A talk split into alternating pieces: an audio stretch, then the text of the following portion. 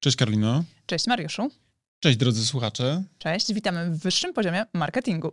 Bardzo nam miło, ale już teraz przechodzimy do naszego odcinka. Także bądźcie z nami, bo będzie to ciekawa rozmowa o obietnicy marki, prawda? A w zasadzie o tym, dlaczego klienci nie ufają markom. Także obiecujemy, że ten odcinek będzie ciekawy, ale już teraz idziemy do treści. Dokładnie tak, więc dlaczego klienci nie ufają markom? I może wyjdźmy od tego w ogóle, czym jest marka. No właśnie, bo gdybyśmy mieli sprowadzić markę definicyjnie do tego, czym ona jest poziomu klienta, to pewnie najważniejszą funkcję, jaką e, właśnie marka ma załatwić, to jest jakaś forma obietnicy. Na przykład teraz jest sezon letni, nagrywamy ten podcast e, pod koniec lipca, jest gorąco i pogoda jest taka trochę, bym powiedział, zachęcająca do aktywności fizycznej. Sami zresztą przecież wiesz, regularnie się w tej chwili ruszamy, tak? Chodzimy na regularne biegi, mhm. dużo spacerujemy, e, chodzimy na siłownię. No to jest czas transformacji ciała na zimę, nie? Dokładnie tak. Ja nabieram masy, ty gubisz masę. Rzeźbimy. Tak, rzeźbimy razem masę, nie? No właśnie, obiecujemy sobie dużo po tym lecie, tak? No bo de facto lato też jest jakąś formą marki, nie? Gdyby y, można porównać y, marki do pogody, to lato jest chyba marką y, no, luksusową. Zwłaszcza w Polsce, tak. Jeśli jest, świeci słońce.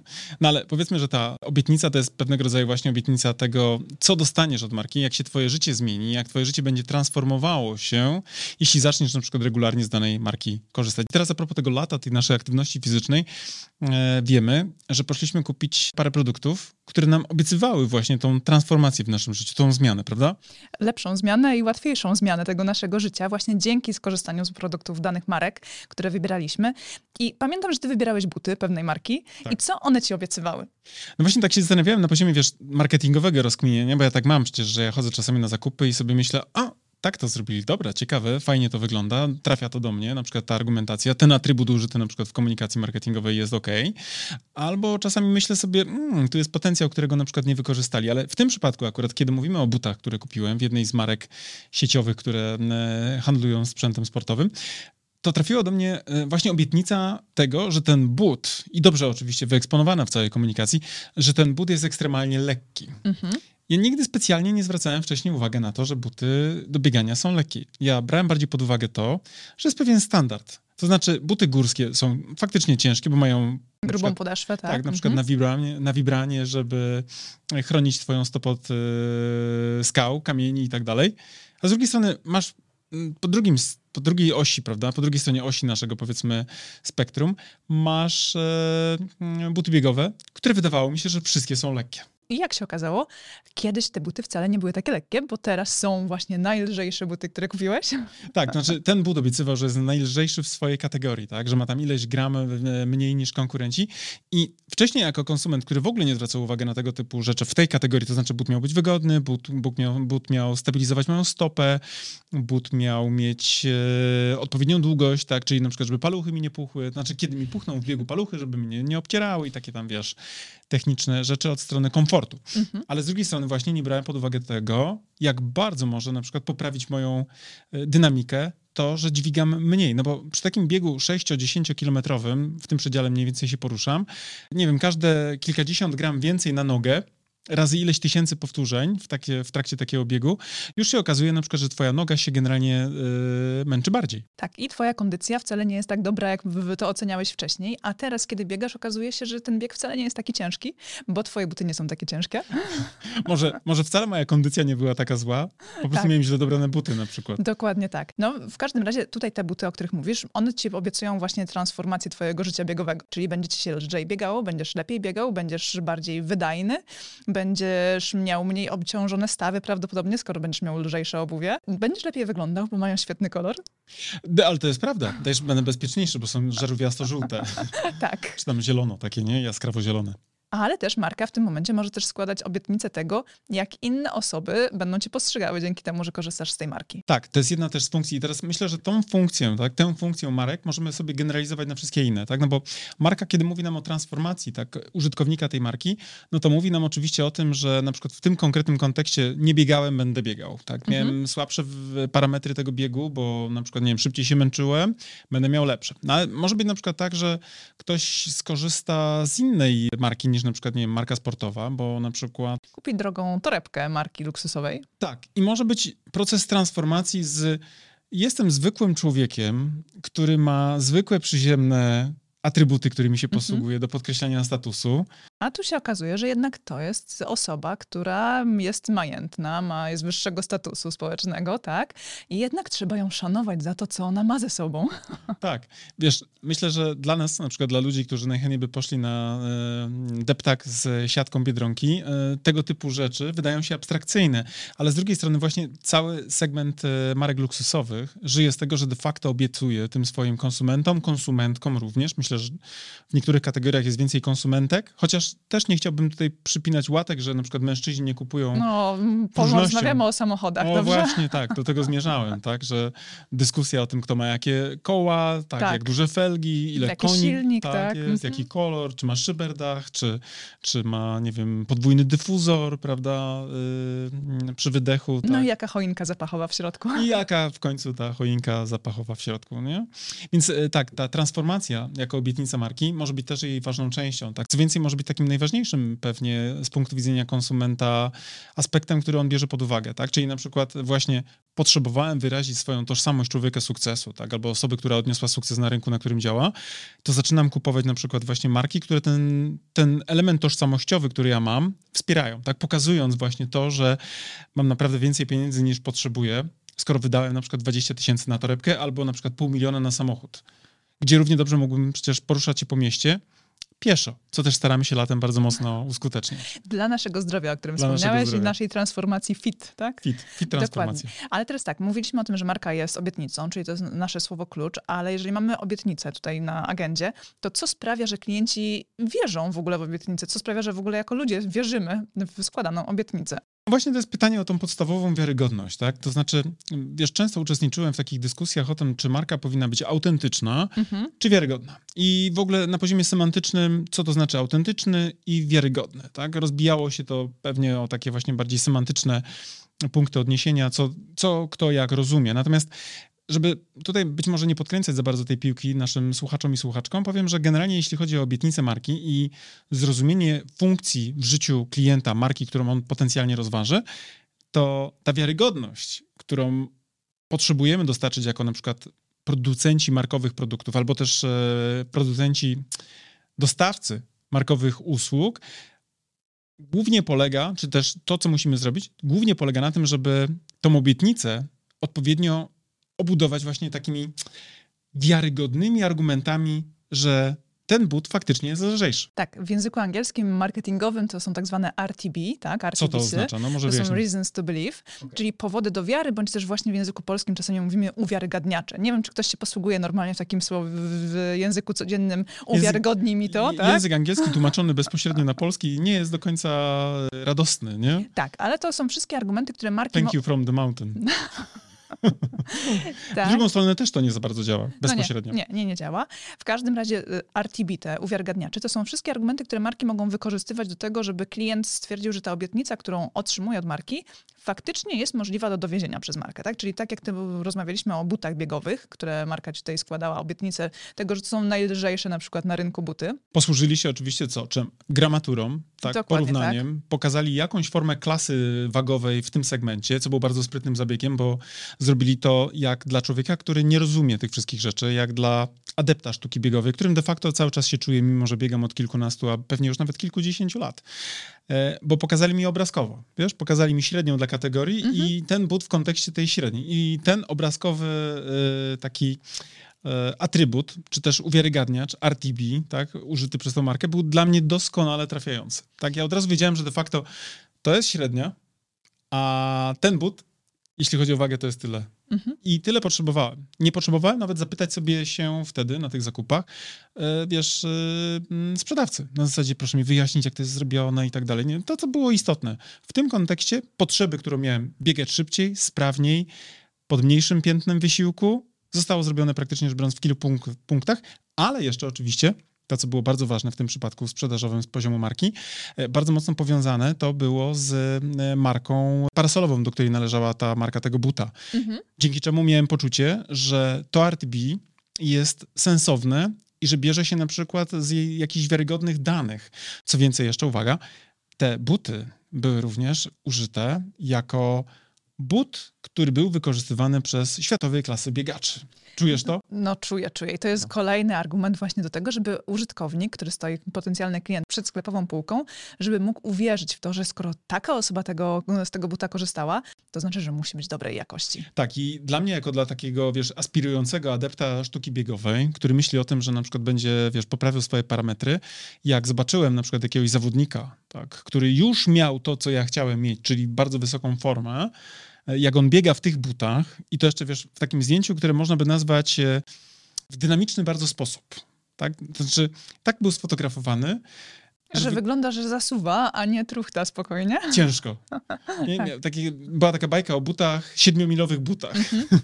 nie wiem, czy ty ją kojarzysz z dzieciństwa, ale... Kojarzę, kojarzę. Ja no rozumiem, że wyobraziłeś sobie, że to są takie buty. Takie samobiegi. Tak, takie samobiegi, tak, tak, jakbyś tak. miała trochę, wiesz, na, na jakichś e, no, wzmacniaczach takich, co ja nadepnę, to odbijam się wyżej. I bardzo dobrze to, to, zagrało, tak? Czyli mieliśmy tutaj w tym przypadku akurat, jeśli chodzi o obietnicę, którą ta marka składała, dwa rodzaje uwiarygodnień. Jedno racjonalne, takie RTB racjonalne, o którym tutaj też e, warto powiedzieć, czyli na przykład ten wagomiar, tak? Mhm. Użyta jakaś tam gramatura, tak? W kontekście jakiejś średniej dla danej konkretnej kategorii. Bardzo racjonalna informacja dla człowieka, który potrzebuje jakiegoś, powiedzmy, zbioru danych, żeby podjąć swoją najbardziej taką odpowiednią dla siebie decyzję, by podjąć optymalną z poziomu wyboru decyzję. To jest jedna kwestia. A z kolei użyli też bardzo dobrego RTB e, emocjonalnego w postaci świetnej sylwetki zawodowego jakiegoś biegacza. Nie, co prawda go nie kojarzę, no bo to, te zawody są... No ale wyglądał dobrze, czyli twoje emocje już... Wyglądał jak... Tak atrybuty tego człowieka sprawiły, że miałeś poczucie, że skoro ty kupisz takie buty, będziesz z nich korzystał, to będziesz wyglądał jak ten właśnie zawodnik, który I będę korzystany. miał taką formę, tak. tak. No bo przecież de facto transformacja z takiego couch potato, jak to się mówi, nie? na takiego speedrunnera mhm. była tym celem, który ja chciałem zrealizować za pomocą wyboru nowego buta, czy też nowego setupu do, do ćwiczeń, tak? który sobie gdzieś tam komponuję na te, na te okazje. I teraz gdybyśmy mieli to przenieść na każde marki, o których sobie rozmawiamy, no to pamiętajmy, myślę, nie? że warto o tym zawsze gadać, że marka nie może mówić tylko o racjonalnych tych e, powodach do wiary, tych artibisach, mhm. y, tych uwiarygadniaczach. Musi również wesprzeć racjonalną komunikację, e, emocjonalnymi na przykład atrybutami, elementami wizerunkowymi, które sprawią, że z poziomu konsumenta ta cała opowieść będzie spójną opowieścią o produkcie lub też znowu o usłudze, którą ktoś ma zamiar kupić. Cześć, mała przerwa i ogromna prośba z naszej strony. My jako twórcy jesteśmy napędzani waszym zaangażowaniem, dlatego prosimy, subskrybujcie ten kanał, komentujcie, dawajcie łapki w górę, czy zostawiajcie nam wiadomości prywatne, które powiedzą, co mamy tworzyć, jak mamy tworzyć i ile mamy tworzyć dla was. Dlatego proszę, subskrybujcie i bądźcie tutaj z nami na bieżąco. Do usłyszenia już za moment. Cześć! Tak, ale tutaj rozmawialiśmy o tym, że te buty miały na przykład odpowiednią gramaturę, prawdopodobnie jeszcze były materiały wykorzystane odpowiednie, były te osoby, które korzystały z tych butów, ta fotografia właśnie biegacza, który świetnie wyglądał, ale przełóżmy to też na inne marki, inne produkty, tak? Co jeszcze może stanowić RTB? Dla marek usługowych to mogą być na przykład e, liczby klientów, którzy skorzystali z danych usług, tak? To mogą na poziomie być, racjonalnym. E, tak. Na poziomie emocjonalnym to mogą być na przykład użyte logosy. Na przykład zaufała nas marka XYZ która jest szanowana w danej kategorii. To mogą być certyfikaty, jakieś patenty, nagrody, e, różne... Prestiżowe tak. wzmianki w prestiżowych e, branżowych tytułach, tak? Z drugiej strony to mogą być też opinie zadowolonych klientów, tak? Logo to jest jedno, że marka X korzystała z naszej usługi, a potem opinia takiej marki to już jest drugie. Zresztą teraz jak powiedziałam marka X, to mam wrażenie, że mówię o Twitterze, chociaż nie miałam tego na myśli. Chyba nie miałabyś za dużo dobrych opinii na temat marki X i tego, jak się prowadzi ostatnio, co? Nie, teraz chyba trzeba będzie mówić inaczej inaczej, tak, niż marka X, teraz marka Y, jako hipotetyczna marka, o której mówimy. Ciekawe, jak marka XCOM z kolei będzie reagowała na to, że XCOM e, social mediowy no. jest mylony, albo kto z kim jest mylony, ale to powiedzmy temat na następny odcinek. Jakie jeszcze możemy mieć e, RTBsy, tak, dla, dla marek, dla marek produktowych czy usługowych? To mogą być różne formuły, składy produktów, to mogą być, może być pochodzenie w ogóle składników produktów. Pamiętasz ten, tę reklamę proszku do prania, gdzie była ta magiczna niebieska kulka, tak? W sensie tak, taka tak, formuła formuła tak. w tym proszku, w tym detergencie. Nowa formuła po prostu. Nowa formuła jako RTB, tak? To znaczy tak. masz generyczne proszki do prania, w ramach których nic nie wymyślono od kilkudziesięciu lat mhm. i jakiś genialny właśnie marketer, jakiś genialny człowiek w jakimś tam koncernie wymyślił, że do generycznych, skomodytyzowanych produktów, czyli takich, które z poziomu konsumenta nie różnią się niczym innym, tylko na przykład dostępnością i ceną, wprowadzić jeden mały atrybut, który sprawi, w komunikacji marketingowej, że marka wydaje się bardziej wiarygodna, ponieważ ma coś takiego, co jest absolutnym takim nowum w tej kategorii i czyni na przykład pranie jeszcze bielsze. Tak, raz, że właśnie jest ten aspekt nowości, czyli coś, co nas pociąga i Tak. czego cały czas poszukujemy, czyli czegoś nowego, czegoś, czego jeszcze nikt nie miał, czego jeszcze ktoś nie testował i co będzie w ogóle super ekstra rozwiązaniem. A z drugiej strony ten aspe- aspekt tego, że właśnie to jest jakaś technologia magiczna, której nikt inny nie wykorzystywał, więc oni muszą mieć coś lepszego. I technologia, którą używa się w te, przecież marketingu, tak? czy też do wykorzystywania, tak? e, na przykład kiedy się dowozi produkty, tak? czyli na przykład, nie wiem, jesteśmy marką Y, tak, nie X, tylko marką Y i mówimy, słuchajcie, dzisiaj na przykład nasze systemy są wspierane AI. Taki RTB dzisiaj w, marke, w martechowych e, branży, w branży martech, tak, czyli Mhm. marketingo, technologii marketingowej, to jak ktoś nie mówi o tym, że ma AI-owe rozwiązanie, to jest czymś na wzór łowców i zbieraczy. Do porównania dla człowieka, nie? Jaskiniowców. Taki trochę jaskiniowiec, nie? Na zasadzie jak, to wy nie na AI-u jeszcze, prawda? Więc To wy wszystko ręcznie robicie? to wy ręcznie, to wy macie ludzi od tego, prawda? Tak. Więc technicznie, e, w zależności od tego, jaki jest kontekst, w jakiej ko- konkretnej branży pracujemy, technologia również oczywiście stanowi e, RTB, tak? Użyta technologia. W przypadku na przykład martechowych rozwiązań, faktycznie dzisiaj mówić o tym, że jest się innowacyjnym i nie mając w zanadrzu gdzieś tam jakichś rozwiązań e, AI-owych, jest trochę takim byciem dinozaurem, tak? Bo marki dzisiaj generalnie rzecz biorąc, e, no, są pchane, tak, marki technologiczne są pchane przez rozwój technologii w stronę właśnie wdrożeń AI-owych. Natomiast kiedy mówimy o usługach, to mogą być właśnie jakieś kategorie, na przykład związane z ekspertyzą, którą się posiadło w danej kategorii, tak? Jakąś wyjątkową e, mieszanką wiedzy i doświadczenia, której nikt inny nie ma, tak? I którą potrafią na przykład dane firmy usługowe świadczyć. To też jest gigantyczny RTB. Dokładnie tak. No to teraz podsumujmy troszeczkę i dojdźmy do clue naszego odcinka, czyli dlaczego klienci nie ufają markom, tak? Czyli jeżeli wiemy, że marka to obietnica, wiemy, co potwierdza obietnicę, mamy uwiarygadniacze, które sprawiają, że klienci to zaufanie do marki budują, to teraz co może pójść nie tak i dlaczego możemy nie ufać markom? To jest doskonałe pytanie. Nie? To znaczy, te pytania takie, co może pójść nie tak, to są takie pytania, które zapraszają katastrofę do stołu. Tak. Generalnie zasadniczo według praw Marfiego wszystko może pójść nie tak. To znaczy, jeśli myślisz, że coś pójdzie dobrze, to generalnie prawdopodobnie nie znasz e, się wystarczająco dobrze na przewidywaniu przyszłości. Tak, masz bardzo słabą zdolność do prospekcji. Natomiast jeśli chodzi o problemy z mm, dekodowaniem artybisów, no one mogą być dwojakie. Może być na przykład zbyt hermetyczny przekaz związany z tym, jak my mówimy o tym, że mamy doświadczenie, które będzie potwierdzało to, że my jako marka jesteśmy w stanie transformować tego klienta w stronę tej przyszłości, o której on myślał. Czyli na przykład z poziomu na przykład, nie wiem, usług doradczych, nie miałem strategii, będę miał strategię. Nie miałem sprzedaży, będę miał sprzedaż wielokrotnie zwiększoną. E, Nie miałem, e, nie wiem, sześciopaka na brzuchu, tak, przed sezonem letnim, będę miał. Jeżeli mówimy o umiejętnym dekodowaniu przez konsumenta, to tak naprawdę w tym przypadku cała odpowiedzialność spoczywa na kim, jak sądzisz? Na nadawcy komunikatu. Tak jest, to psy, każdy psycholog, prawda, który zajmuje się komunikacją, powie, że odpowiedzialność za komunikat spoczywa nie na odbiorcy, tylko a na, na nadawcy. nadawcy. No i teraz tak, oczywiście możemy nieodpowiednie RTBsy dopasować do naszej obietnicy, którą składamy. Możemy je nieumiejętnie skomunikować, to o czym mówisz, tak? Czyli dla odbiorcy one są niedekodowalne, nie rozumieją ich. Możemy nie podać wszystkich informacji. Przykładowo otwieramy nowy salon fryzjerski na osiedlu, tak? I mówimy, że mamy 10-letnie doświadczenie. Okej, ale w czym masz Ale w czym? doświadczenie? Tak, i tutaj nie mówimy, że wcześniej 10 lat byłam groomerem. no bo jakoś to tak wiemy, że nie pasuje, ale z drugiej strony chcielibyśmy wykorzystać, że jednak tymi nożyczkami przez 10 lat operowaliśmy, tak? Tak, czy pies, czy człowiek, co za różnica, 10 lat mam w łapie e, cudzą No, sierść lub Nożyczki i włosy. maszynkę. maszynkę Wszystko tak. jedno, nie? Wszystko jedno. W każdym razie to może być właśnie nieodpowiednio skomunikowane. Może być też za mało danych dla odbiorcy, tak? Bo z drugiej strony rozmawialiśmy o butach. No i teraz ty te buty, które gdybyś miał na sklepowej półce po prostu wziął do ręki, nie byłoby podanej gramatury tego buta.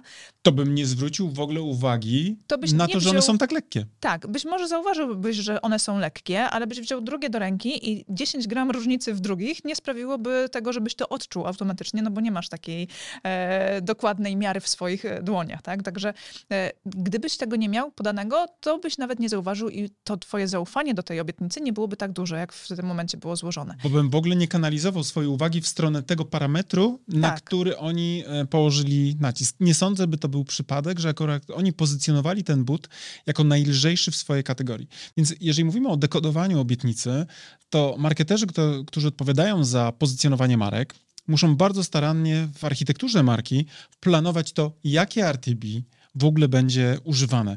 Bo to, że my na przykład powiemy, że mamy 10-letnie doświadczenie w danej kategorii, nie wiem, właśnie mamy 10 lat doświadczenia w e, obcinaniu sierści włosów, tak? Niekoniecznie znaczy, że będzie co z nas dobry fryzjer. Teraz małe, szybkie, strategiczne ogłoszenie. Jeśli słuchacie tego podcastu, to prawdopodobnie chcecie dowiedzieć się, jak wprowadzić swoją markę na wyższy poziom w marketingu. W tym celu przygotowaliśmy dla naszych słuchaczy i słuchaczek kurs online ABC Strategii Marki, w którym kompleksowo zajmujemy się tym procesem tworzenia strategii marketingowej. W ramach tego procesu dowiecie się, jak zrobić badania marketingowe, jak przygotować analizę konkurencji, jak sformułować strategię marki i uwaga, jak przygotować również strategię komunikacji marki. W naszym kursie znajdziecie również ponad 500 stron slajdów z merytoryczną zawartością tego kursu, ponad 5 godzin naszych nagrań oraz uwaga, co jest też myślę bardzo dla Was istotne, cały nasz strategiczny framework, na którym my pracujemy, kiedy opracowujemy strategie marketingowe dla naszych klientów. W tym wszystkim nie zabraknie oczywiście przykładu takiej dobrej strategii marketingowej, ponieważ udostępniamy Wam również naszą własną strategię marketingową, tak żebyście mogli zobaczyć, jak wygląda dokument strategiczny, który poddany jest konsekwentnej egzekucji strategicznej. Link oczywiście znajdziecie w opisie tego odcinka, a ja teraz już wracam do rozmowy z Karoliną. Ale teraz jeszcze, jeżeli mówimy o dekodowaniu i o odpowiednim konstruowaniu komunikatów przez marketerów, to oprócz tego, że trzeba odpowiednio dobrać RTBsy do naszej obietnicy, to jeszcze trzeba ją umiejętnie też skomunikować, samą obietnicę. Bo może się zdarzyć tak, że klienci po prostu nie rozumieją obietnicy, nie wiedzą, co, co ta marka nam dostarcza, co nam chce obiecać, co nam chce przekazać, jak nasze życie ma się zmienić po Co to skorzystaniu. znaczy z jego perspektywy, nie? Tak, tak, więc Będziesz miał AI-owe procesy. No okej, i co to znaczy? Co to Ja- znaczy? Super, że macie RTBsy, że jako pierwsi na przykład korzystaliście w Polsce z AI, że macie, nie wiem, zespół 100 ludzi, którzy przy tym pracowali, że tak, z AI, że macie doświadczenie takie, że już inne marki skorzystały, ale co to dla mnie tak naprawdę oznacza? dla konsumentki, bo też często właśnie jest taki problem z mm, projektowaniem komunikatów marketingowych na poziomie strategicznym, że polega on na tym, że marketerzy żyją w swoich bańkach Mhm. i właściciele biznesu. Mają poczucie, że jeżeli ktoś używa jakiegoś akronimu, tak jak my na przykład mówimy często o RTB, prawda, to mamy ten sam czasami problem. Musimy wyjaśnić, co, co znaczy, kiedy mówimy o tym, że potrzebujesz więcej RTB-sów w swojej komunikacji. I teraz, jeżeli żyjemy w swojej bańce i używamy jakichś zwrotów branżowych, na przykład pomyślę sobie, poczekaj. Mam nadzieję, że wymyślę coś, co jest zrozumiałe dla marketera, a może być kompletnie niezrozumiałe dla, dla kogoś spoza naszej marke, marketingowej banieczki. Czyli na przykład właśnie procesy generowane przez AI. Mhm. Tak? Czyli w rozumieniu, jak przypuszczam, w takim komunikacie mogłoby być nie ma lipy, bo nad tym czuwa coś, co jest największym zbiorem, największym zbiorem e, mm, danych, które poprawnie definiują przez to procesy, a z kolei dla jakiegoś przedsiębiorcy, który na przykład nie wiem, specjalizuje się w układaniu kostki brukowej na co dzień i ma tyle wspólnego ze sztuczną inteligencją, co ja na przykład z lotami w kosmos, to dla niego AI-owe procesy mniej więcej oznacza tyle, co Ale nic odlecieli. ale odlecieli. Tak jest, ale odlecieli. Więc kiedy mówimy o tym, jak dobrać RTBsy, to musimy generalnie rzecz biorąc zawsze pamiętać o tym, czyli jak uwiarygodnić obietnicę marki, żeby też tutaj nie utrudniać e, dekodowania tego, co chcemy powiedzieć, to musimy tak naprawdę wejść w buty, tak? Czy wczucie też tak naprawdę w rolę osoby, która czyta komunikat lub go konsumuje. Bo jeszcze raz, pamiętasz, mówiłem, że do mnie trafiły trzy rzeczy, nie? Ra- Racjonalne RTB w postaci mówienia o tych konkretnych gramach, których nie ma ten but w porównaniu do konkurentów, ale też i pokazanie za pomocą wykresu takiego wizerunkowego, tak, które mogłem sobie, wizualnego, które mogłem sobie, wiesz, wrzucić na siatkówkę i systemem pierwszym, tak, czyli intuicyjnie zrozumieć, o co im kaman. Tak, bo tutaj W jeszcze... poru- połączeniu jeszcze, przepraszam, z tym chyżym, ręczym biegaczem ubranym w te papcie z informacją, że to jest tam dwunastokrotny mistrz Polski na dystansie XY, met, y, XYZ metrów. Tak. I tu jeszcze poruszyłeś jedną ważną kwestię, w zasadzie, której nie chciałam poruszyć, ale skoro już wypłynęła, to chyba muszę, czyli tak zwaną klątwę wiedzy. Czyli to, że my mamy poczucie, że już wszyscy wszystko wiedzą z poziomu naszego poziomu wiedzy, że to już jest tak oczywiste, że o tym wcale nie trzeba mówić. Ten aspekt tego, że my musimy tłumaczyć często, czym jest RTB dla osób, które nie są związane z marketingiem, nam się wydaje, że to jest oczywiste. Przecież no, każdy powinien wiedzieć, czym są RTB, ale z drugiej strony, kiedy wyjdziemy trochę poza naszą bańkę, tak, poza to, w czym my funkcjonujemy, to okazuje się, że nie każdy ma taką wiedzę, dlatego my chcemy edukować i uświadamiać, czym to jest. Z drugiej strony, stojąc przed tą sklepową półką, te osoby, które były odpowiedzialne za komunikację mm, marki e, związanej z tymi butami, które kupowałeś, mogły podać tylko i wyłącznie gramaturę. No bo przecież wszyscy wiedzą, jaka jest średnia gramatura butów tak. E, sportowych do, do biegania, więc jakby skoro ktoś chce biegać, to powinien wiedzieć, jakie są gramatury, czyli de facto nie musimy chyba tego wykresu rysować. Ale z drugiej strony właśnie wyszli poza swoją bańkę, poza tą, tą przełamali klątwę wiedzy i postarali się to wy, wytłumaczyć i wyjaśnić w miarę wizualnie, w przystępny sposób, żeby każdy mógł to, to dokładnie zrozumieć. Tak jest. Więc generalnie rzecz biorąc, myślę, że tutaj już rozumiemy, że jeżeli ktoś nie kupuje marki naszych klientów, to być może jest problem na przykład związany z tym, że zaprojektowana była komunikacja słabiej niż by mogła być, a niekoniecznie na przykład dlatego, że wypuścili zły produkt. Bo te buty na przykład de facto obiektywnie są dobrym butem. Ale żeby przekonać się, że są dobrym butem, te, które akurat kupiłem, ja muszę wziąć je do koszyka, włożyć, muszę pójść do kasy, zapłacić i pójść biegać. Bo w sklepie to ja mogę co najwyżej sobie je przymierzyć, ale tak naprawdę prawda wyjdzie na ścieżce, na której będę te kilometry łoił. Tak. I teraz z poziomu na przykład myślenia o produktach, jeżeli ktoś jest tylko produktocentryczny, ma taki mindset inżyniera, który odpowiada za cykl produkcyjny w swojej fabryce i myśli, że wszyscy rozumieją, że ten podzespół tak działa, albo ten produkt jest taki i taki, wszyscy to rozumieją po prostu by heart, intuicyjnie, właśnie systemem pierwszym, tak, odnosząc się do Kahnemana systemu pierwszego i drugiego, to być może, i tu być może biorę w cudzysłów, bo to jest na 100%, mylne założenie. I teraz może podsumujmy nasz odcinek. No Czyli to, co powinniście zapamiętać, to po pierwsze powinniście składać czytelną i zrozumiałą dla waszych odbiorców obietnicę marki. Tak, żeby konsument wiedział, czym marka jest, dla kogo jest przeznaczona, w jaki sposób zmieni e, się życie klienta, jaka jest funkcjonalność, jak jej użyć, w jakim kontekście, tak, żeby tak naprawdę z poziomu rozumienia danej konkretnej marki nie było żadnych wątpliwości. I teraz, kiedy już mamy te rzeczy zakomunikowane. I tu jeszcze jedna bardzo ważna rzecz no, no. dodam.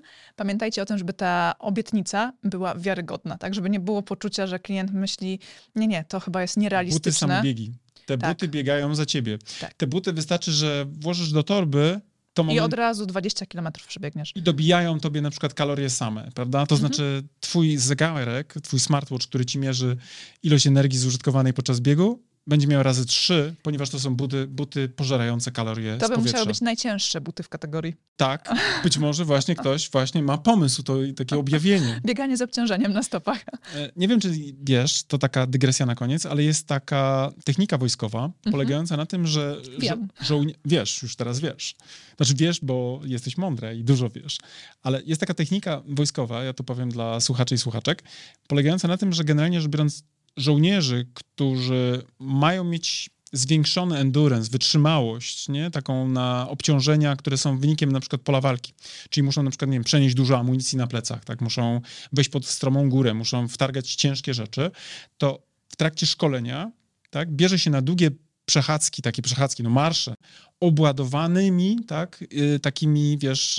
Yy, Plecaki wyładowane tak, właśnie obciążeniem dodatkowym. Obciążeniami po kilkadziesiąt kilogramów. Tak. I ktoś na tym już robi biznes, bo podłapał, że może obiecywać właśnie tego typu wytrzymałość, jak na przykład u operatorów jednostek specjalnych, tylko na rynku cywilnym. I faktycznie jest marka, która w Stanach zajmuje się tego typu rzeczami i sprzedaje, wiesz, plecaki z takimi obciążnikami, które sobie dokładasz. Mhm. I widziałem jednego wywiad z jednym gościem, który generalnie rzecz biorąc co tydzień sobie łazi po jakichś górach, obciążony 30-40 kilogramami, żeby dawać sobie wycisk. Też genialnie zrozumiana potrzeba rynkowa i transformacja właśnie, obietnica transformacji konsumenta, czyli jesteś zwykłym couch potato, nie? zwykłym Kowalskim, czy tym Johnem Smithem, ale dzięki temu plecakowi i dzięki temu, że będziesz ćwiczył ten swój endurance, tą swoją wytrzymałość. Będziesz wyglądać jak Navy Seals. Jak Navy Seals, tylko nie będziesz ryzykował co tydzień na przykład od strzelenia e, e, głowy. No i tutaj mamy właśnie czytelna, zrozumiała obietnica, wiarygodna dla odbiorców. I dodatkowo pamiętajcie, uwiarygodniona odpowiednio, czyli odpowiednie RTBsy, uwiarygadniacze waszej marki, waszej, waszej obietnicy waszej marki, które składacie i tak, by one były zrozumiałe dla odbiorcy. I pamiętajcie też o klątwie wiedzy, żeby poza nią wychodzić, tak? Czyli nie tylko i wyłącznie techniczne jakieś aspekty, które dla was są zrozumiałe, dla ekspertów z waszej dziedziny, z, dla ludzi z waszej branży są też czytelne i w zasadzie nie musicie rozpisywać wszystkiego dodatkowo, ale jeżeli klientami nie są właśnie osoby z waszej branży, to wyjdźcie kawałek dalej i dajcie więcej informacji odbiorcom. I pamiętajcie też, może jeszcze od siebie dodam na koniec dosłownie, że obietnice racjonalne to jest jedno, czyli na przykład mówienie o tym najlżejszy but i tutaj konkretna liczba tego na przykład tego, tego grama, tak, grama, tej gramatury tego buta, to jest jedno. A druga kwestia to na przykład emocjonalne RTB, czyli na przykład influencer wykorzystany do promocji marki. Tak, to może być właśnie sylwetka sportowca, który jest znany w danej kategorii, lub też zdobyte przez tą osobę medale w kategoriach e, wyścigów, które ja na przykład jako konsument laik mhm. będę w stanie zrozumieć, bo rozumiem czym jest, nie wiem, mistrz Polski na 3000 metrów przez płotki. Tyle to jeszcze ja wiem, prawda?